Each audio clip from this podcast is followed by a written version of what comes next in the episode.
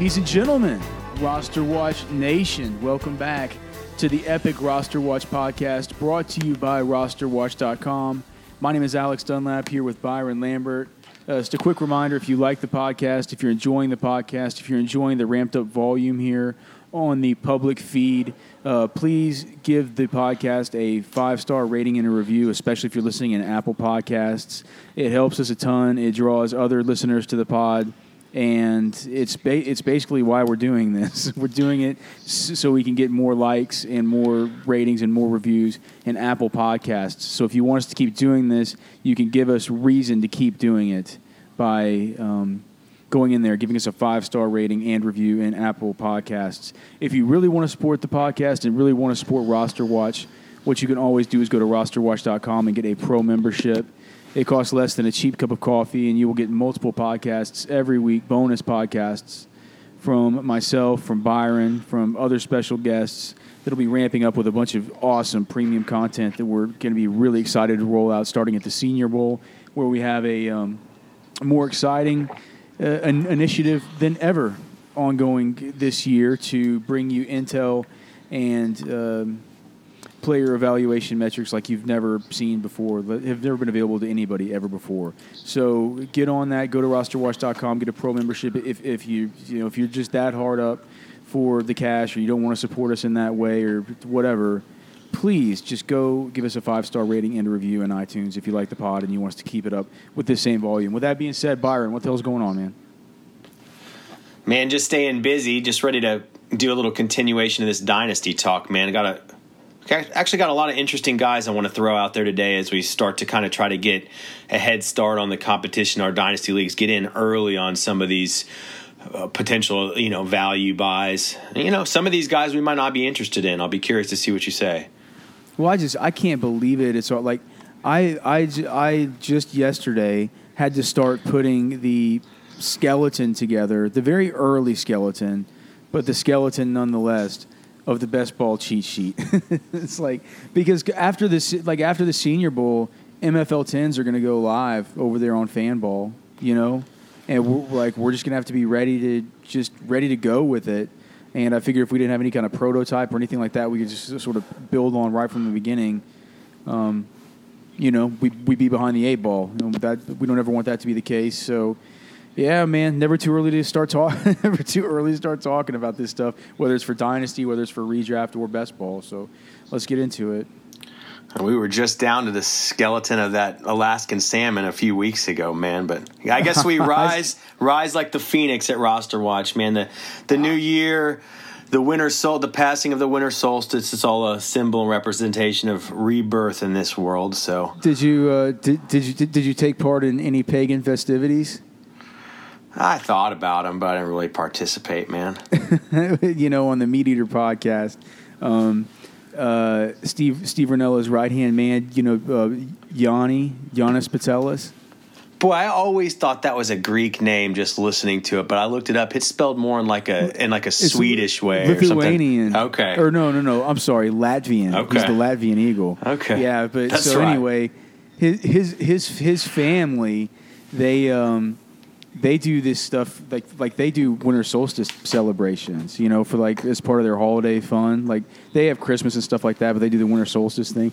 And some of the um, some of the traditions that they have are are I mean, this they're so awesome. Like there's this one part where you got to go down to like like the, you, you build this big fire and you go down there and you like you sing songs on your way down to the fire and down at the fire there's this there's this log and a um, and just like a, a big like um, a wooden like you know just like a big piece of kind of wood you know like a big circular piece of wood and you can take the axe out there and what you're supposed to do is everybody takes turns and they go out and they like nick little pieces out of the wood with the axe and as they're doing it you have to vocalize like the things in your life from the past year that you want to take out whether like your personal life or you know stresses or anything like this. And like as you're as you're you know vocalizing what these issues are you're having to take it out of the um the like the chopping block sort of piece of wood just in front of everybody. And there's it has to be an awkward thing you know uh, airing your grievances in front of everybody like that in such a such a uh, kind of you know primal way. It's just a woolly, you know, woolly things that people have done going back a long ways on this winter solstice. But it, it does. It, it feels like a it feels like a new start for sure. And yeah, I'm just I'm just glad that my that this that my fantasy football salmon just flopped over onto the side of the. Uh, onto the side of the creek. I was eaten by a brown bear, and now I have been um, returned to the earth. Redispersed, yeah, returned to the earth and coming up in the form of some kind of flower. So yeah. Well, it's it, it's yeah we. This could go down an entire rabbit hole. Did you see the video of these Bulgarian Orthodox Christians that get in the freezing cold, ice covered river for their no. for their New Year celebration. My God, man, that's it's, uh, it's really it's real. It's like where's Bulgaria? Is that Eastern yeah, Eastern I think, Europe? I think it's kind. Of, I, I wouldn't be shocked if it's not too far from Latvia. Yeah, I think it's all the same kind of area, man. They get they get woolly on the winter. You, you probably wouldn't be surprised to know what these Greeks do for New Year's. Is your your grandmother bakes this special cake at the house and she slips a like a silver dollar in there somewhere. And then everybody, oh, everybody, you guys every, love that, or, or or or do you have to swindle each other to, to try and figure out which piece has the silver it's dollar? All, it's, it, there's a lot of swindles around the holidays, the Greek holidays. Just like eat. So, so you slice the cake up, and yeah, whoever gets the piece with the with the silver dollar in it is the one who has the good luck, you know, um, coming for the year, and of course they get to keep you the silver the dollar. yeah, there's a, there's a game at Easter with your hard boiled eggs where you gotta you go around and you have this game where you all tap each other's eggs and you try like you try not to break yours, but you try to break theirs. There's a real art to it. Whoever whoever comes out unscathed is gets the I think gets first dibs on the Easter lamb, something like that. Oh god. Byron comes from a cut a cut uh, cutthroat uh, society of uh, where where game theory at even its, even its most basic essence is something that has to be considered starting at like age four.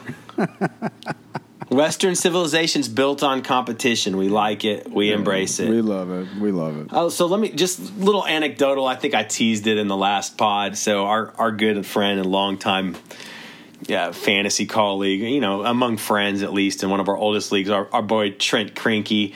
So he contacted, I'm looking back at my notes here, I made notes about this. It's just so funny how quickly things change, even in Dynasty. I, I look back at the text on my phone on November 30th. Krinky is like in a super deep competitive dynasty league with taxi squads, pretty thin waiver wire out there, and he was already picking my brain you know, who who are some guys I can try to get in low on here maybe at the end of the season. I'm and I was looking at our conversation and some of the primary targets were DaeSean Hamilton, Jaylen Samuels, Kalen Ballage, John Kelly, and potentially Josh Allen, who is already starting to kind of flash a little bit there. So just funny, number one, how quickly things change from the end of it's November. hard to get any of those no, guys. they're right all now. gone, yeah. right? Yeah. those guys are all gone. I mean, they're not even. Well, no, I'm, I'm saying, even as a target in a buy low target in trades, yeah. none of those guys. No, they're off cons- the board. Um, I guess maybe you could. I mean, you could probably buy low on Jaylen Samuels if, if you know, right now, because who knows what what kind of committee that's going to be next year. You and I feel differently about how that's going to work, but um, you were right. I guess I owe you twenty bucks about those touches for Jaylen Samuels. I mean, that definitely was a committee. I just, I, do you, do you think that's going to be a committee again next year? Yeah, man, dude, Jaylen Samuels. They like they like his role in that offense. He's going to get. If you saw what it was, it was seventeen touches for Connor, and it was nine touches on ten opportunities for Samuels. So I mean, that well, was a two to one.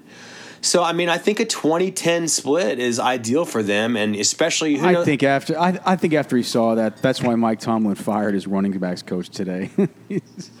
like the one guy that's been awesome, man. Like to keep you keep all your bad coaches. Like things are cockamamie in Pittsburgh right now.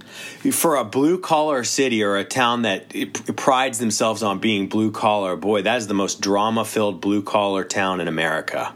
I get. I I'm, I'm, I tell you what, man. I, I just I, I, I don't know. It's um, it honestly talk from talking from a dynasty perspective. all this stuff seems kind of up in the air in Pittsburgh. With I mean, uh, like we could get Juju vaulting himself into you know. We could get Juju vaulting himself up into like a true number one role if they do get rid of Antonio Brown. I know we talked about that last week, and we were perplexed sort of by the contract, um, the, like the nature of his contract. You were saying if it's a post or pre June first that they would be due for all that stuff. But now there's talk like Ed Bouchette from the Pittsburgh Post Gazette is saying they his article was I- cockamamie as hell. I think that- And I- people I don't understand his out. article. It- it- it's it, because it's nonsensical. I, essentially, I I read it probably five times, and I read all the com- Yeah, so all the I. Tried reading it there. over and over. And essentially, Yeah. what I the takeaway primarily, and this is always the case. You know, there is going to be a real money savings. You know, that's separate than than the cap savings, right? You know, but but what essentially I think his second prong was that there is also big picture still a cap savings at hand over time by eliminating that contract. I mean, it, but the way it was tweeted out, it felt like he was trying to say, no, it's actually a real savings and a legitimate cap savings in 2019. I just do- don't think that's the case because he goes back and says three times in his article is still 21 million in debt. I mean, the fact is, it's 21 million. de- They they can't even if they don't pay his salary this year, they still have to at some point account for all the guarantees that he got at the begin at the origination of the contract that have been prorated over the life of the contract. That at some point, that all has to be accelerated. So I just it's an odd spot for the Steelers who are now talking about extending Ben two or three years. I mean, they're in a window to try to win, right? And so I'm not saying they can't do it without Antonio Brown, but it's an odd time to let some take on so much water in the salary cap while giving up one of your best players. And and, and, and, and as many people pointed out, you're still going to have to replace Antonio Brown somehow. Well, it'd be interesting to talk about how we think that could potentially affect Juju too, because I, there's the two schools of thought, right? Like the I forget what the with the name of that theory you've been throwing out this year when the other good players are off the field. the law of shifting attention. Yeah, versus just the law of sheer volume, right? You know, Which no, it's it's it's uh it's it's fantasy mansion. It's the Podfather's law. It's the it's it's the law of the um what is it? Just the the law of the concentration of targets or something like that. makes sense. It's like there's it's a, like some what- kind of diminishing There's returns. those two things. There's the, but the, those, those those those two laws kind of combat each other.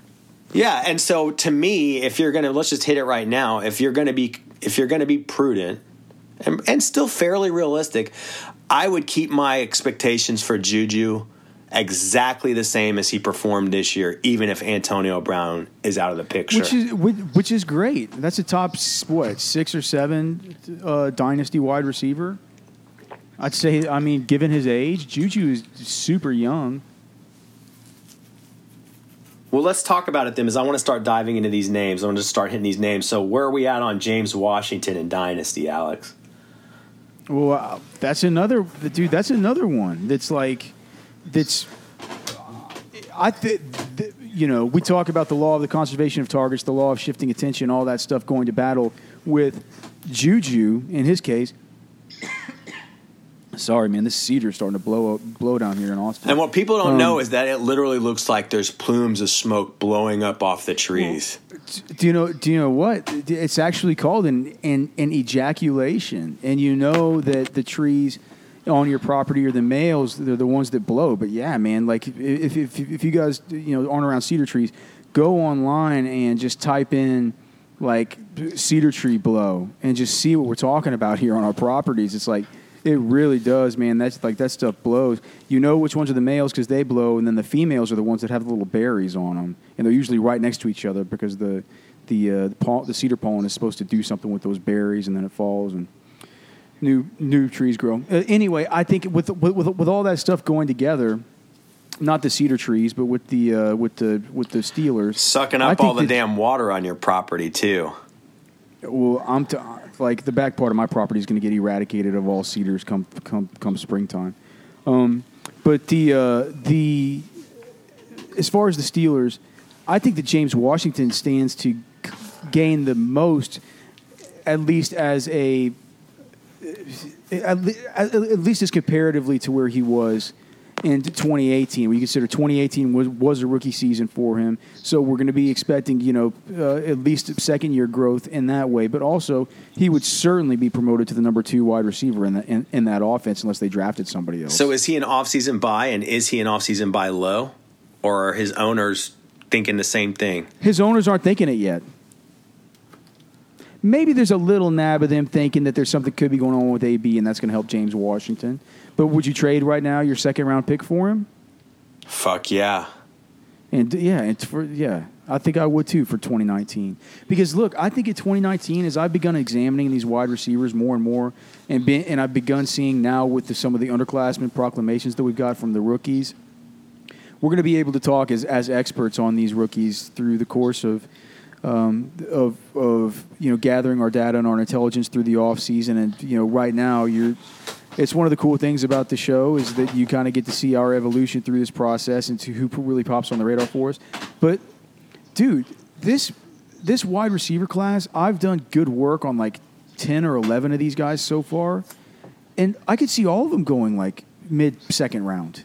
You know what I mean? I think the day t- I think the day two of this draft, rounds two and three, is going to be a treasure trove of depth at the wide receiver position, and I think it's going to be the same way at the running back position. I don't think there's going to be many of these guys that go right up at the very top, but as far as the depth, there's going to be a whole lot of it. And if you know your shit coming into your rookie league drafts, I think you're you're going to be able to get some of these really good wide receivers at like in the third round. Like we we were able to get DaeSean Hamilton in the in the third round last year. I don't see how he's that much different coming out than like DaMarkus Lodge from from from Ole Miss. Both these guys are super polished. Both have well, DaMarkus Lodge has a couple things with his with his hands that DaeSean Hamilton didn't have, but both just excellent route runners, super polished, great stemming at the line of scrimmage. Both um, a little bit maybe overlooked by the NFL because they need, you know didn't get didn't get Senior Bowl invitations right off the bat, but did get Shrine Game invitations, et cetera, et cetera. Like there's going to be, but I think there's a lot more of these these these DaMarkus Lodge, DaMarkus Lodge types in this class where we can get them in round three of our draft. Round four, I'm not sure in 12 team leagues, competitive 12 team leagues, but I think through round three we're going to be able to get these guys who like literally it's going to be hard to tell the difference between the one that you get at 2.06 and the one that you get at 3.06 or 3.07. I want to get this out here before we move on because I at this point this is I believe this is my number one instructive of the dynasty offseason. Uh, everybody else here I want to continue talking about our rookies.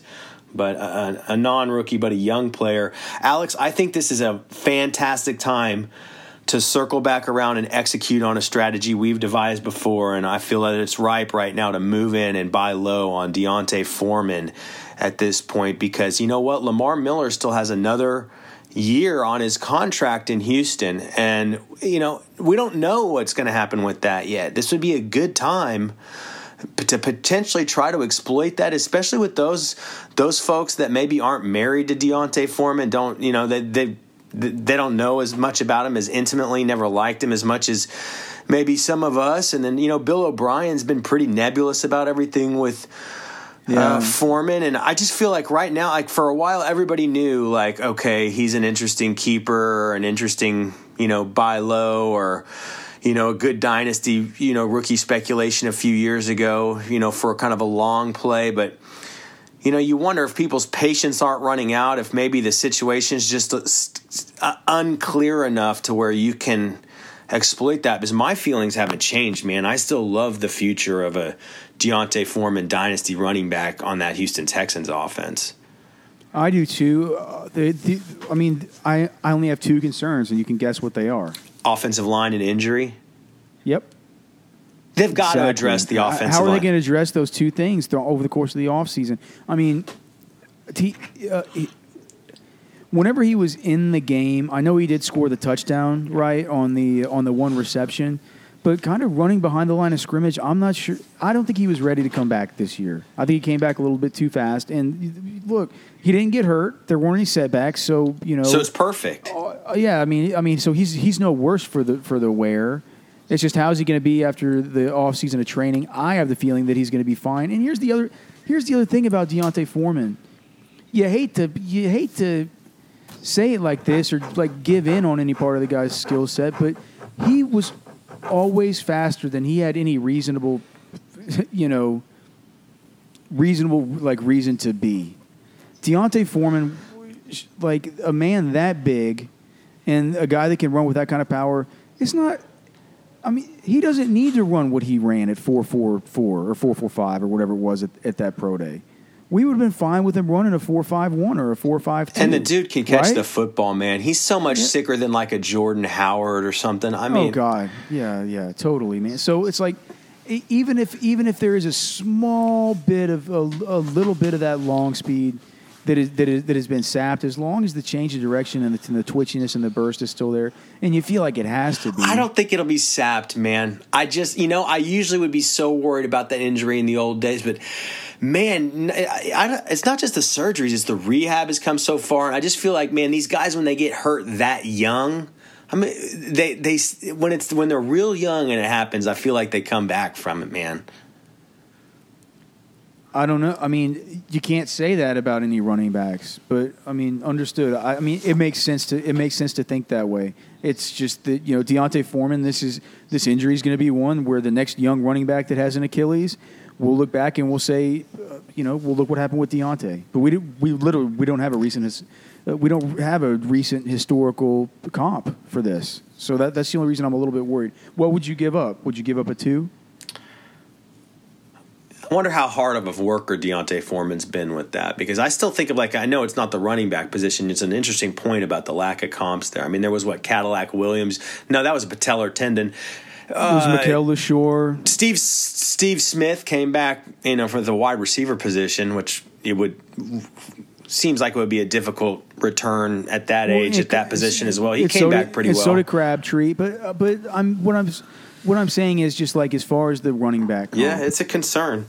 It's a concern. And and and let me reset that. You know, harkening back to the last podcast, our number one mandate of the offseason in Dynasty is to first poke around and see if you can get in low on Derrius Guice somehow. But I, I, I kind of took that off out of the equation for this pod. Mm-hmm. It's Just gonna be That's going to be hard. be- I think it's a little more realistic that you can get in not cheap on somebody like D'Onta and he may have a pretty clear path to you know big pretty big activity in the next year to two and so i know there you know it's Derrius Guice sounds like he's embracing some kind of committee running back situation in washington for next year so it'll be interesting to see how that shakes out you mind if i start firing hammering through some of yeah, these names well, yeah, be, yeah. But be, before you do that, let me ask you a question because I know what you're going to say, but I just I want to get it out there, just like because at what point do we sit like um, with with with Leonard Fournette?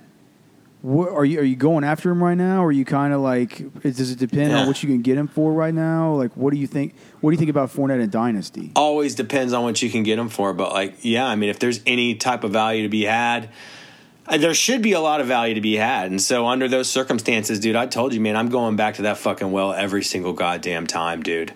I, every time. I mean you have a legit concern about the durability. I just don't i don't i feel like i'm risk averse enough that i don't have a big enough sample that i'm totally totally blown off by that, especially since um, since there's probably a, a pretty significant discount you know to be had. And I feel like some of these guys, man, they get that NFL body. It just takes a little while, they, and and all of a sudden out of nowhere they they become you know a little bit durable. You know, it, it's it's definitely a projection. But you know, here's the other thing that was interesting to me is that um, inside the Jaguars building, I mean, this was from like, you know, I mean, this was just from some kind of like the um, younger training staff and PR staff and stuff that was there, man. And I don't know if they were blowing smoke or not. It seemed real genuine to me. Dude, they told me that Leonard Fournette is like the one guy that's fucking in that building at midnight in his sweatpants on the fucking exercise bike.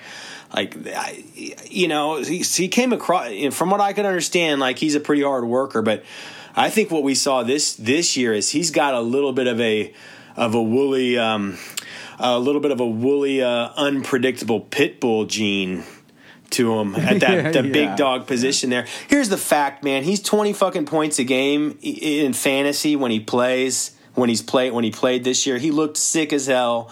My evaluation on him is still that he's an absolute sick beast and freak. He's an apex predator amongst big predators out there. I mean, when he was playing, he's as sick as it get, it pretty much as it got this year. Uh, so it, it's not a lot of glitz with him, but boy, he hammers it for five yards before you know it on a regular basis. They, look, they got to fix the fix the quarterback situation in Jacksonville. I mean, if you watch Fournette, see, here's the problem. I mean, you know me, obviously, I'm probably a little bit of an apologist here, but you know people say Leonard Fournette was so bad this year, and I get it. He hurt, he hurt you in fantasy, but dude, he wasn't really that. I mean, it wasn't really him that was bad. It was a lot of circumstantial stuff. So, I mean, obviously the injuries were a problem. I think the team mismanaged that him that and clearly brought him back a week early. I feel like if they don't rush him back at home against the Jets, then he sits one more week he's probably good for the rest of the season. He didn't re-injure it this last time when he came back, you know. But you know, the, the, one of the things to be excited about with Fournette is the quality of that offensive line. It's a very unheralded but very good group. Linder and uh, uh, Cam Robinson and who, who's the other Norwell. Not a. Not a single one healthy by week 17. Dude, and, and, and dude, it was decimated by it began the decimation began early in the season. So the, you know, like McCann or one, of, I forgot who went dude, first. AJ like, Cann, Brandon Linder, dude, it's a good par, Parnell. It's this a good offensive, one of the better offensive lines in the league. And so if that unit is healthy, you like that for Fournette. And then the other thing, if you watch Fournette closely this year, is that he'd come out and he'd average five yards a carry in the first half or more a lot of times. He'd have big carries in the first half. But because of the the infantile quarterback play that had an inability to put any pressure on defenses or keep them honest over the course of the game, what would happen is you'd come back in the second half, second half adjustments, the quarterback play was abysmal, and then the, the walls would close in on the running game, and you'd kind of see that that efficiency die over the course of the game. So I don't know if you watched it closely. There's there's there's it's a calculated risk, man. Yeah, so you're going to want a little bit of a discount, obviously, but I'm still in on on Fournette. I'll need to be screwed by Fournette a couple more times before I'm completely hands off. but dude, I think by the time like the value you can get on him right now, you know, it's not clear what the opportunity cost is, and I'd rather take a big sick beast that doesn't have a whole lot of tread on the tires either. And and look, there's an off chance he gets traded too. You know what? If if somebody trades for him, it's because they're going to want to use him. So, uh, but I actually like Jacksonville. I wish they'd get a Teddy Bridgewater or a Joe Flacco, and you know, get on the same page and I, I, would like that a lot for next year for Leonard Fournette. Anyways, well, let's. If if if if, if it were allowed, if it weren't against the rules, they'd probably draft that. They'd probably draft the the, the Clemson kid, Tre, Trevor Lawrence. yeah, he's an impressive, impressive kid for yep. sure. Be interesting yep. to watch him for a few years. Okay, so well, let's while we're talking about, let's stick to some of the young running backs. Then, where are we on Rashad Penny, Alex?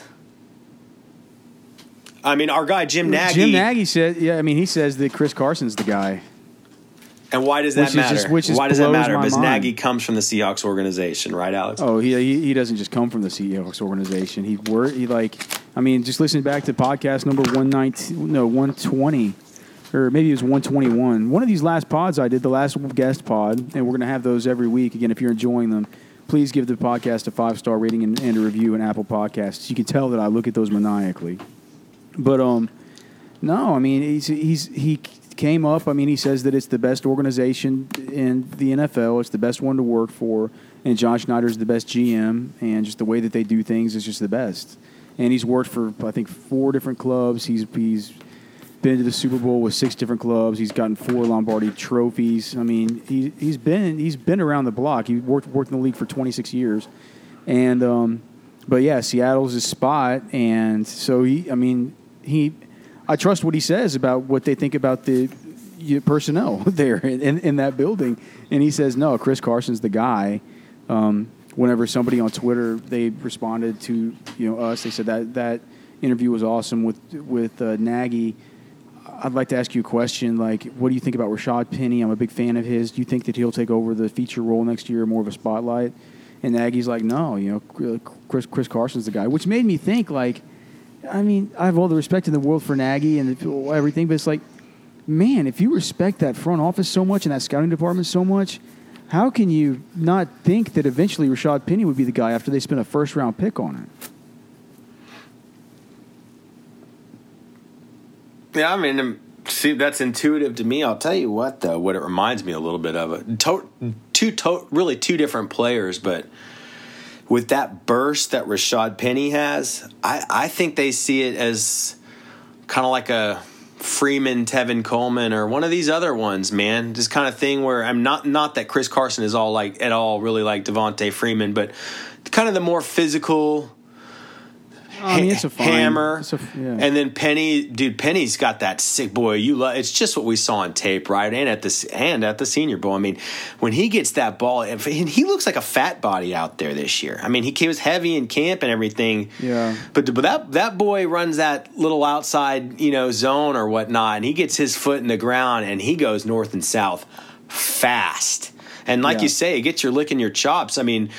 I don't know how you're not enticed to get him on the field more often. So that brings the question. I mean, I mean these these coordinators are humans. The coaches are humans. Will they be enticed to bring him on more often? Is he as is he is he a sell? Is he a buy low? Is he a hold right now in, in dynasty? I think it's kind of circumstantial in your league and a, a, a little bit you know hard I- to tell. If you sell, you're gonna. If you sell, you're gonna have to sell low.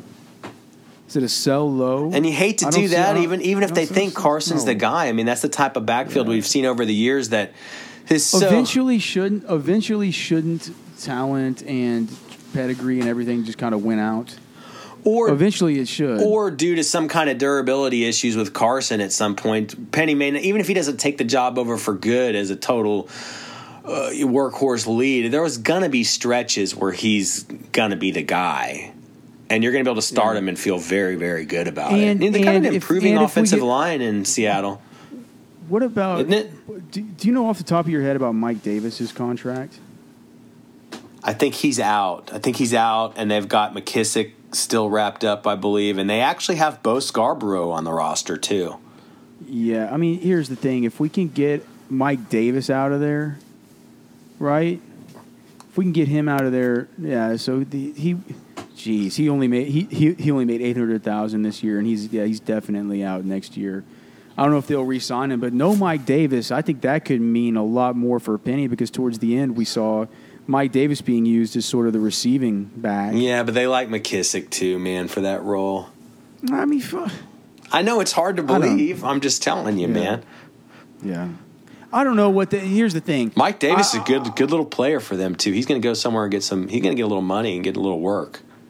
I I just yeah, I mean, yeah on- only 25 years old, um, and represented by Eugene Parker. So you know that he'll be he'll be shopping them around. But I just uh, my question is like, or no, my my statement is I'm not I'm not over the moon to deal with any of this Seattle Seahawks offense.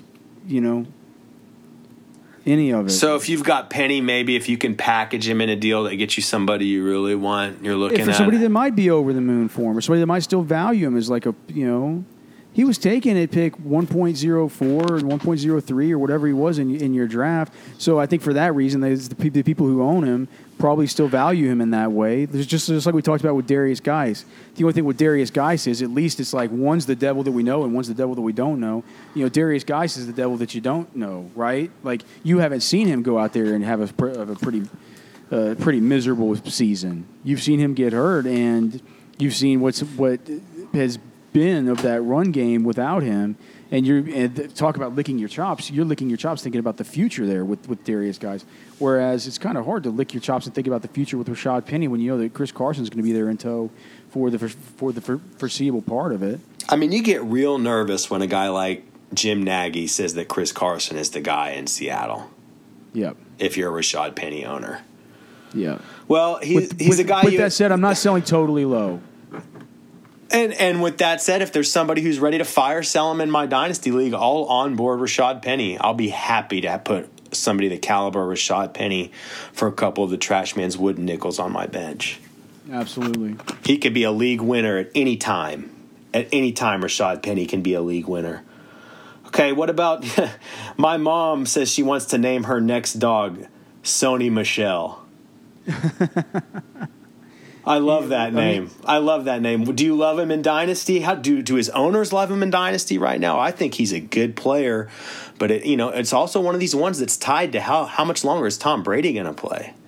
No, I mean I, am a Sony Michel owner, and you, and you have to you're going to have to send me a first, and I mean I'm going to have to wait to see a little bit more what I think about this, what I think about this running back class in 2019 to know if I'm even going to, if I'm even going to want to take a first or what kind of first I'm going to need. I love Sony Michel. I, you know, give that guy a, give that guy a full season where he doesn't come into camp all banged up and all hurt, and you know, a situation where there's just all these different. Um, I, I, mean, I don't know. Like I guess, I guess James White and Rex Burkhead are going to be there, but. And you do worry about Tom Brady. With with all that being said, man, Sony Michel's a good player. They use him in the LeGarrette Blunt role. He's he, and he's a LeGarrette Blunt plus. You know, at this point in his career, I, I, I'd, I know that you would take offense to me saying this, but I think Sony Michel is better than LeGarrette Blunt ever was. Oh God! And, and I, first of all, I think those are two entirely different players. No, but, but I don't take any, any, offense they're, to that at all. They're used in the exact same role. They're their hammers at the goal That's line. fine. It's but two two different tackles, two different players, backs. two much no, different well, players. Well, but they're but they're used in the exact same uh, role. Fair enough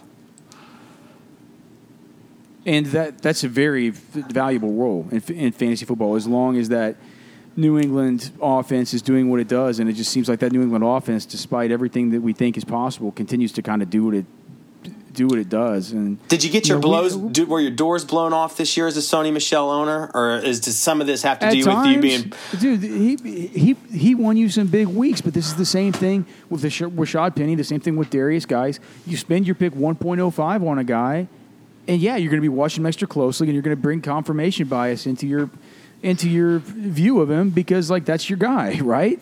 So, uh, but I enjoyed being a Sony Michel owner this season for everything except for the uh, everything except for the injuries and the you know the general lack of pass catching. I thought that he would be able to catch the football more, despite the fact he didn't do it much in college, just because we've seen it from him in you know different training sessions and in different kind of um, you know, drills and stuff like that. The guy can catch, but we, we haven't really got to see it yet. I think that he's, I, yeah, I mean, I think that he's a, I think that he's an awesome dynasty RB two right now, and that like an awesome RB two, and and dynasty that plays for a good team. I think is a guy who you're going to need to get a first round pick for. So he's a guy that his owners are happy with, and uh, not over the moon with, but like I mean, you look at Rashad Penny, you look at some of these other picks that went around there, and you feel real good. Uh, it's just so to your point, if for some reason somebody was disenchanted with Sony Michel to any extent in my league, I would certainly be very interested. You know, oh, one of the great well, yeah, debates yeah. last year was kind of figuring out in terms of NFL draft evaluations was among the two Georgia running backs, Nick Chubb versus Sony Michel. I'm assuming at this point you feel you, you like Nick Chubb quite a no bit. Reason to quite, quite a, quite a bit more in Dynasty, oh, though. God. I mean, I, th- I, I would give up 1.01 in 2019 for Nick Chubb. I might give up 1.01 in 2019 and a second next year just for Nick Chubb. Well, let's get to one more of the big name rookie running backs from last year before we put a wrap on this one, Alex.